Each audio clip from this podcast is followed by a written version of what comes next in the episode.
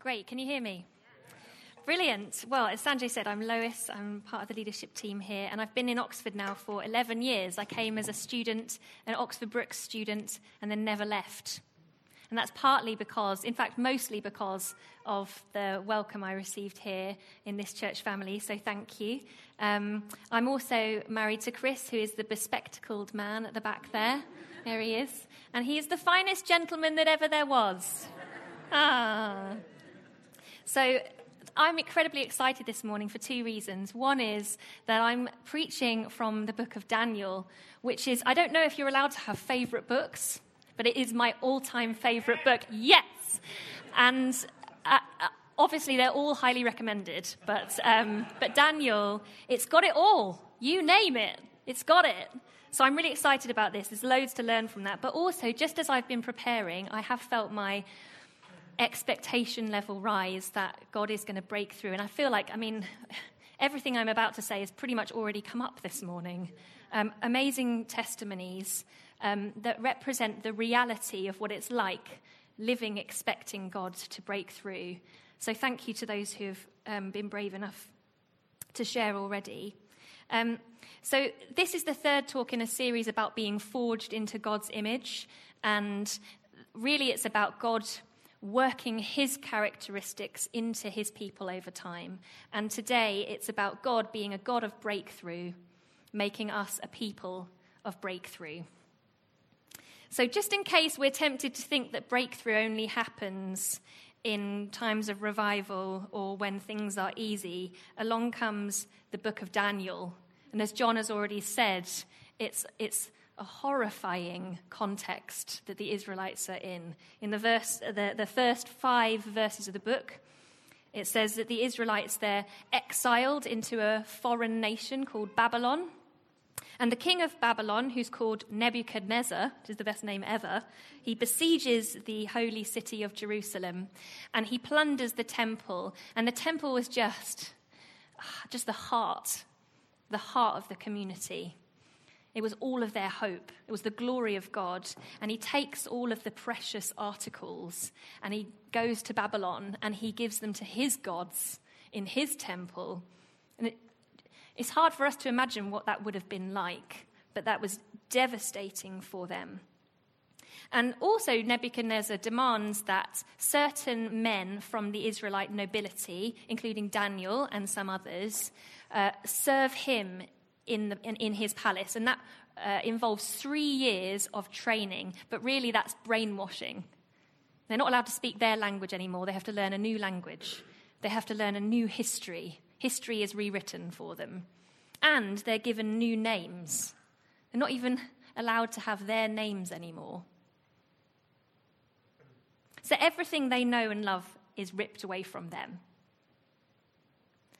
And even worse than that, they find themselves serving these kings who aren't trustworthy. In fact, it's not just that they're not great, it's that they're bloodthirsty they're prideful, and they're unpredictable, as we'll see. So they find themselves in this context asking, How on earth do we maintain our distinct identity as the people of God in this place, in this circumstance? How do we maintain and guard our culture that God has given us in this place? So we might not share the same circumstances as uh, the exile in Babylon. But don't we find ourselves asking that question? Yeah? Increasingly, as religion is viewed ooh, in various different ways, but with increased skepticism, don't you just feel sometimes like you've got a split personality? You're like, oh, I'm, I'm all of these things together. How do we maintain our identity and our security as people of God in these circumstances. And the more urgent that question becomes for us, the more urgently we desire and need breakthrough. Not just for our own faith and encouragement, but because God is powerful to change our circumstances. So let's look at Daniel. My prayer today is really that, um, that God will reveal the truth of this to our spirits, because knowledge isn't enough, is it? It's, it's you know, just as Emmanuel was sharing this morning, knowledge that God loves to heal isn't the same as really believing that He loves to heal when your circumstances are a challenge. So, if you've got Bibles, turn to Daniel 2, um, but it'll also be on the screen.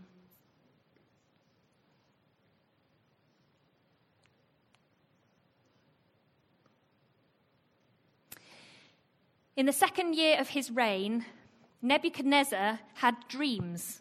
His mind was troubled and he could not sleep. So the king summoned the magicians, enchanters, sorcerers, and astrologers to tell him what he had dreamed. And when they came in and stood before the king, he said to them, I've had a dream that troubles me, and I want to know what it means. Then the astrologers answered the king, May the king live forever. Tell your servants the dream, and we will interpret it. And the king replied to the astrologers, This is what I have firmly decided. If you do not tell me what my dream was and interpret it, I will have you cut into pieces and your houses turned into piles of rubble. It's really unreasonable. oh, but if you tell me the dream and explain it, you'll receive from me gifts and rewards and great honor. See, I'm a reasonable man. So tell me the dream and interpret it for me. Once more they replied, as if trying to pretend they hadn't heard this. Let the king tell his servants the dream, and we'll interpret it. And the king answered, I am certain that you are trying to gain time. mm-hmm. Because you realize that this is what I have firmly decided.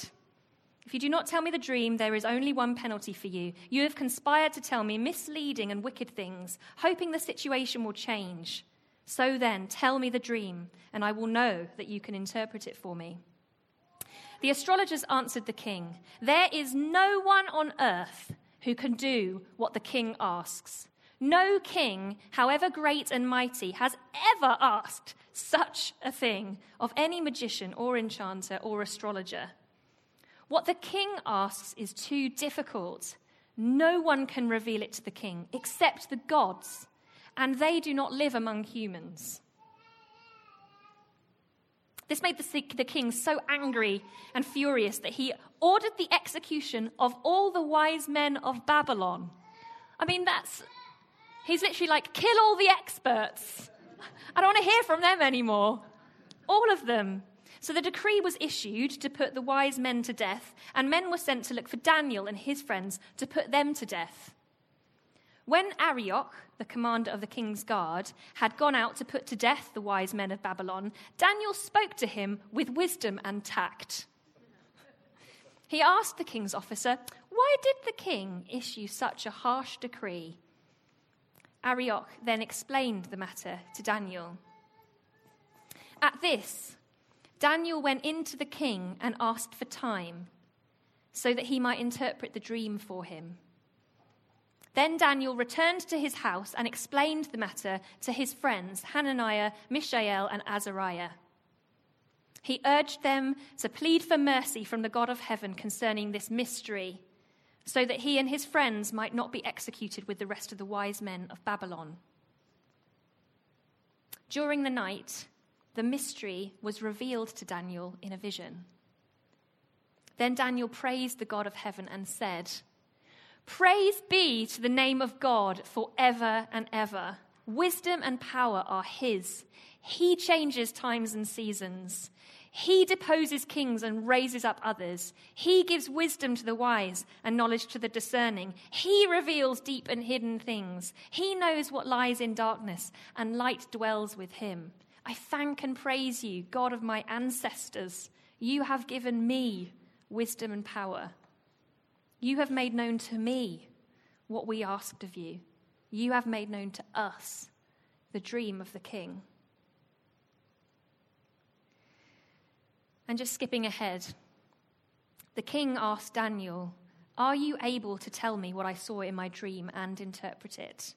Daniel replied, No wise man, enchanter, magician, or diviner can explain to the king the mystery he has asked about. But there is a God in heaven who reveals mysteries. And he goes on to correctly recount the dream and then gives an interpretation, and Nebuchadnezzar falls on his face. So I've got just two points to learn about what God is forging in us. And the first point, really simply, is God is forging us for breakthrough. Emphasis on us. God forges us for breakthrough. And I've produced a little graph just to kind of get to the bottom of what I mean here. Um, along the bottom is the x axis. That's right. and that is the size of breakthrough. Okay, so from, from small, um, so let's just say um, wisdom and tact. Speaking to somebody with wisdom and tact is actually a breakthrough. It is, because it's, it's a feature of the kingdom of God. And, and another example would be somebody needs to know that they are of value. So telling somebody that they are of value and seeing the light dawn in their eyes, that's breakthrough. So let's not undervalue small breakthroughs because they often, I mean, the wisdom and tact might have been the reason why Nebuchadnezzar listened to Daniel in the first place. So that's important. And then ranging to something really huge, like the parting of the Red Sea okay? Or raising an army back to life from the dead. Really big. And Daniel's sort of like, I don't know, two thirds the way up there in this, in what he's asking for. And then on the y axis, the likelihood that I will volunteer. Okay? The likelihood I'll volunteer. From extremely unlikely to highly likely.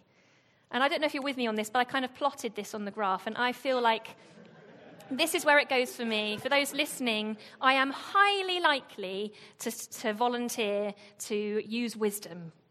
And I'm highly likely to volunteer to tell, tell somebody that they have value. And then it really quickly tapers off. And at that point, I sort of, when it gets too big, I sort of start saying, God, you, in your, you can do this. And sort of back away, you know? Because you're like, oh, I believe it's possible, God, but ooh. Yeah. So, just to give a small example of this, God, God, so God wants to break through in our workplaces, yes? And not just the worthy workplaces, the businesses that exist just to make money. God wants to break through in those places as well, okay? And in my work recently, I've heard an increased number of people talking about the fact that they're working at weekends. They're working upwards of 60 hour weeks. And this is a slightly new culture that's creeping into my work uh, under new management. And it's not okay.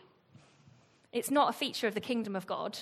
Um, we're not supposed to live to work, although work is good, but not at the expense of well being.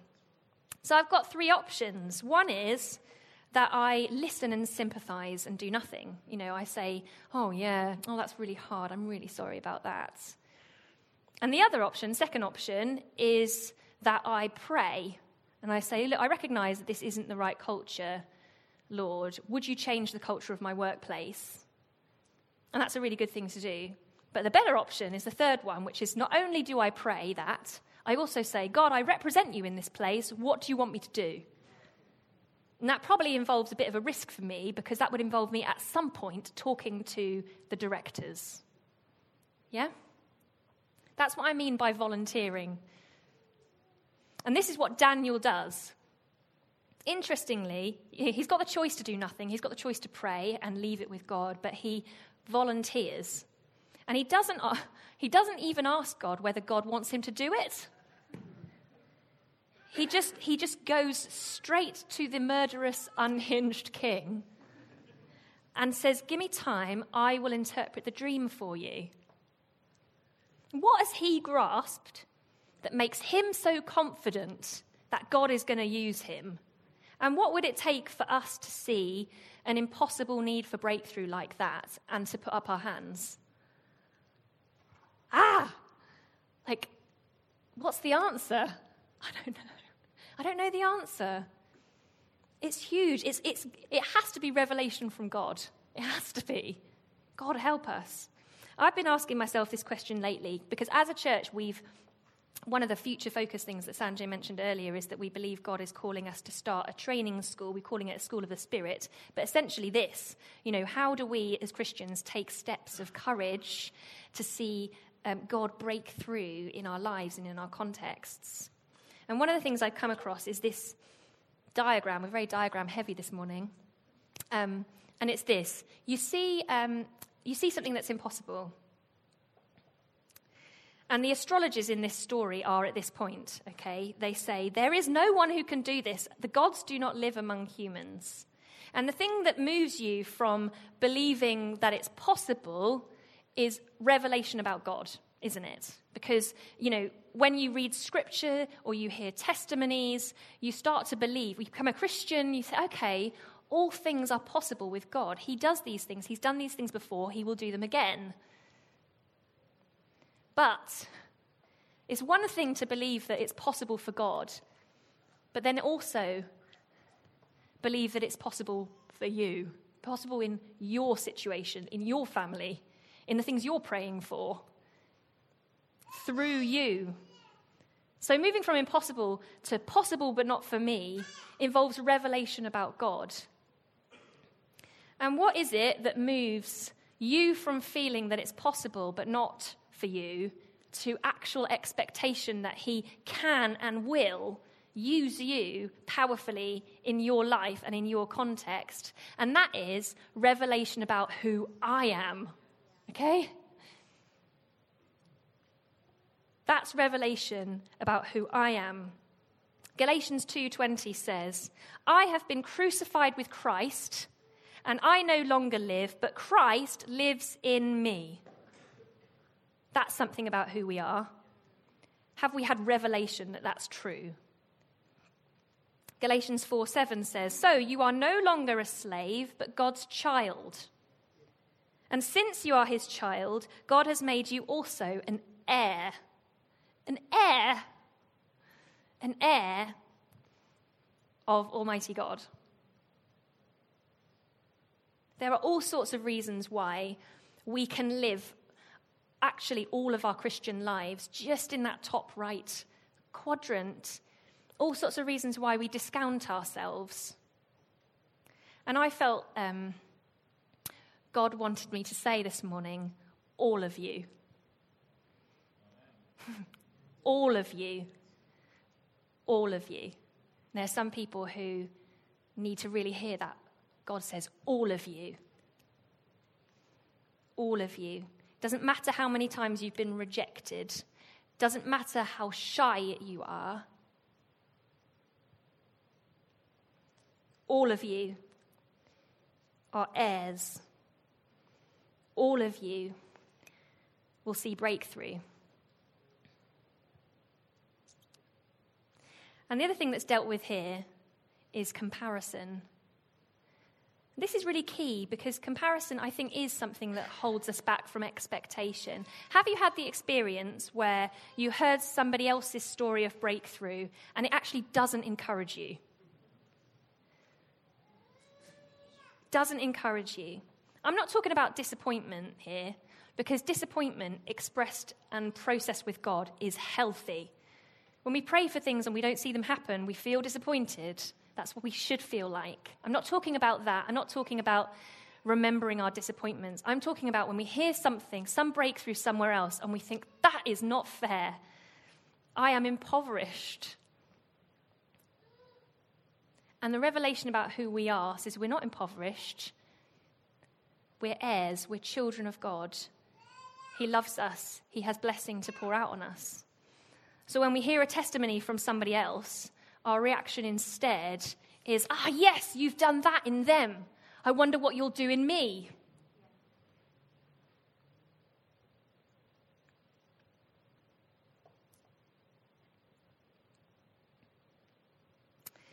I just want to pause at this point because I feel like this, this bit is quite significant, and it would be a bit remiss to talk about Revelation and then not give the Holy Spirit a moment to, to, to actually reveal things to us.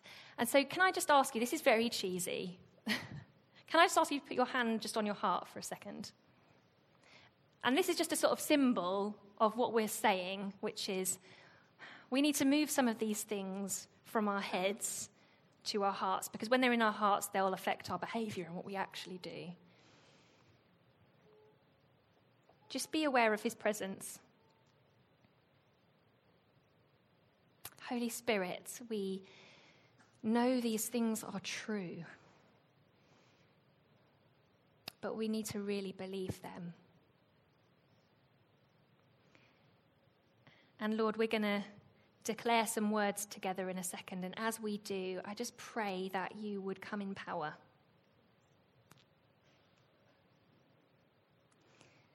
So let's have a little read of what's on the screen there. And if you want to, we're going to declare them together. Okay?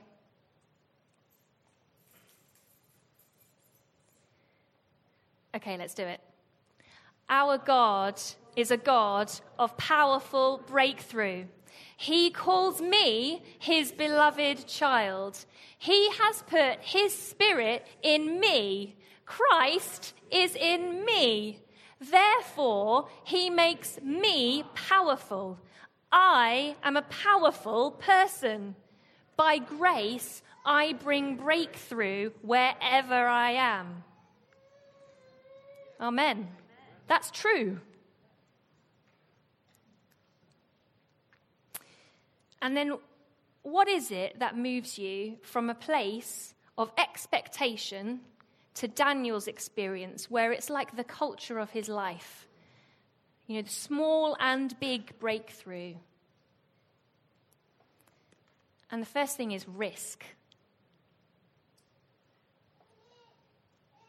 You aren't going to lead somebody to Christ unless you talk to somebody about Jesus. You won't know if a word of knowledge is true unless you share it and risk getting it wrong. And risk is like, it's supposed to be forged into our being. We're a people of risk, we're a people of adventure. This shouldn't be something that makes us feel afraid. And if we feel afraid, we probably need to go back and say, You can do this, God, and I can do this, God, because I'm in you and you love me.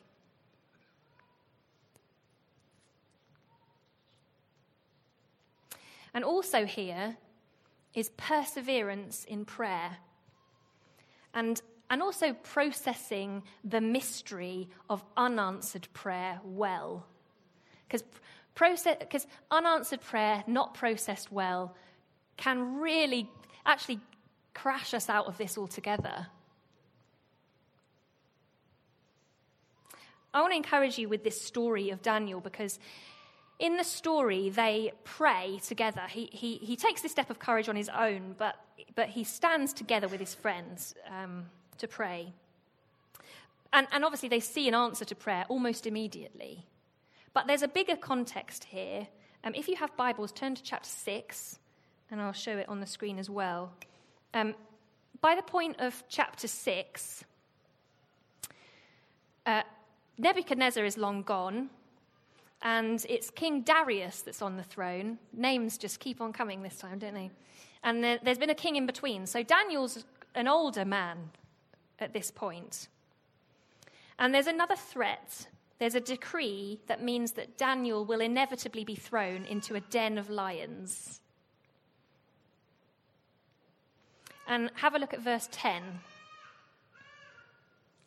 Now, when Daniel learned that the decree had been published, he went home to his upstairs room where the windows opened toward Jerusalem. Where the windows opened towards Jerusalem. Three times a day, he got down on his knees and prayed, giving thanks to his God, just as he had done before.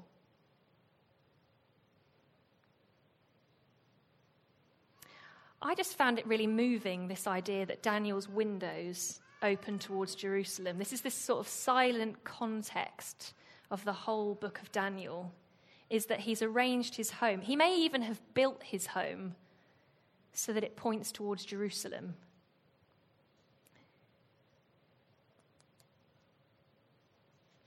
So here's the thing he might be miraculously freed from the lion's den, and he is, and he might receive these amazing revelations from God. But there is one prayer for breakthrough that Daniel isn't seeing. He wants to go home. He just wants to go home. His heart is in Jerusalem. And he's arranged his whole life to quietly, persistently point towards Jerusalem.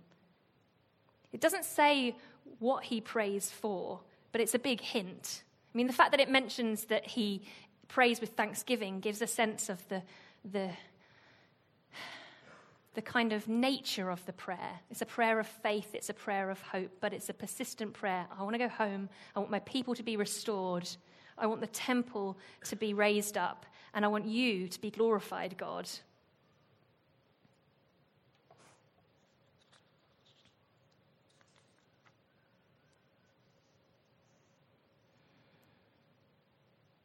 So he doesn't let the longing and the disappointment of that get in the way of the breakthrough that he sees day by day. So, in the life of Daniel, we see that breakthrough is something that happens even while we persist and persevere for other things.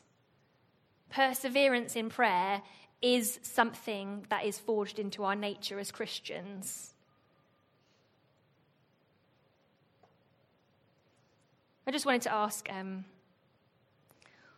what is your open window pointing towards? Um, it could be something that you are that you are persevering in prayer for. But also, there's something about this window being a perspective. You know, the perspective of heaven. Lord, all things are made new. And they're not being made new right now. but that's my perspective. What's your window pointing towards?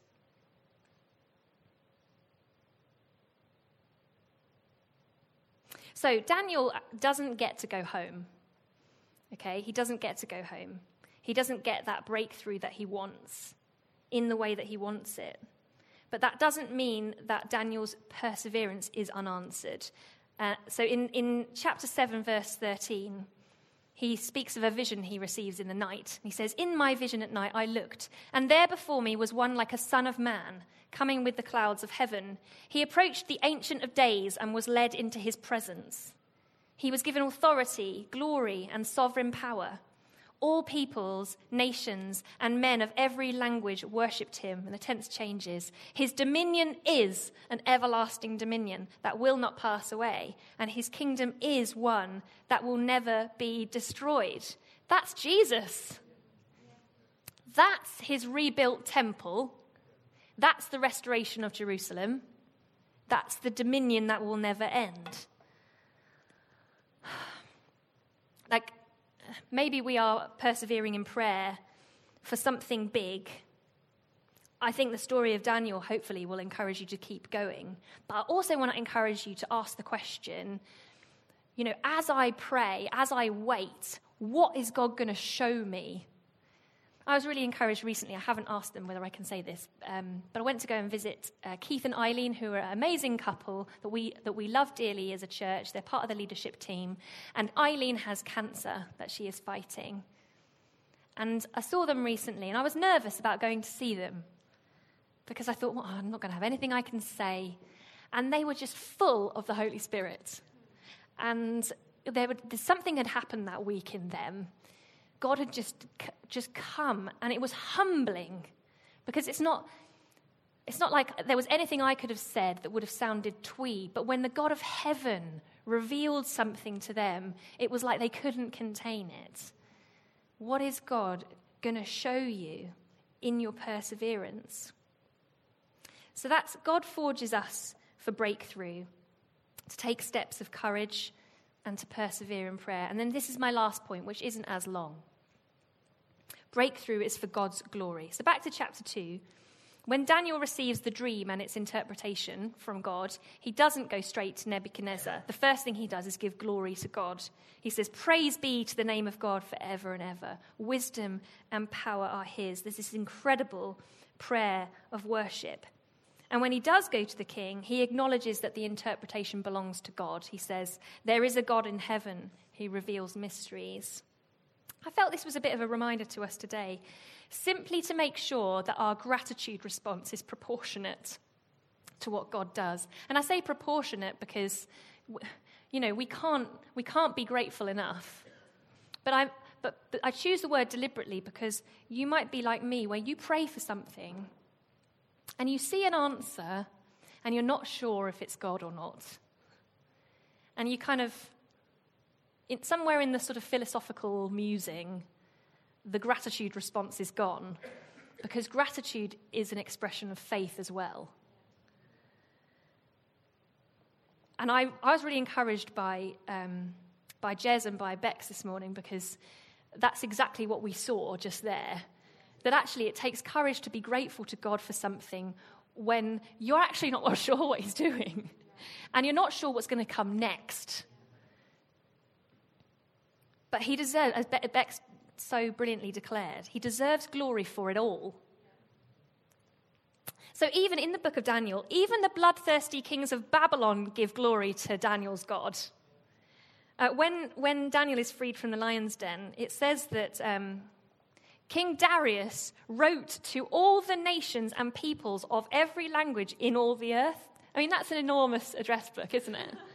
All the peoples of all the land. And he said, May you prosper greatly. I issue a decree that in every part of my kingdom, people must fear and reverence the God of Daniel, for he is the living God. This is amazing. He is the living God, and he endures forever. His kingdom will not be destroyed, his dominion will never end. And recognize that phrase in Daniel's vision is repeated here. This is a prophetic act of worship it says, He rescues and He saves. He performs signs and wonders in the heavens and on the earth. He has rescued Daniel from the power of the lions. And this man doesn't even consider God to be his God.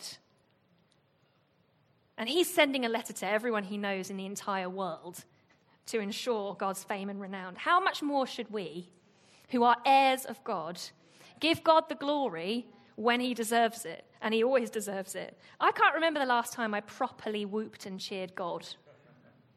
I manage a sort of heartfelt thank you and a polite applause every now and then. And sometimes we can be reluctant to testify as well because, for all sorts of reasons, it might be embarrassing, we think it's only a small thing that's happened, or that other people might think we're glorifying ourselves. Yeah? Personally, I want to hear it because when, when I hear that God has broken through, it's not just about me being personally encouraged. It's about an entire room giving God the glory for what he deserves. And also, gratitude leads to more breakthrough. This isn't strictly biblical, okay?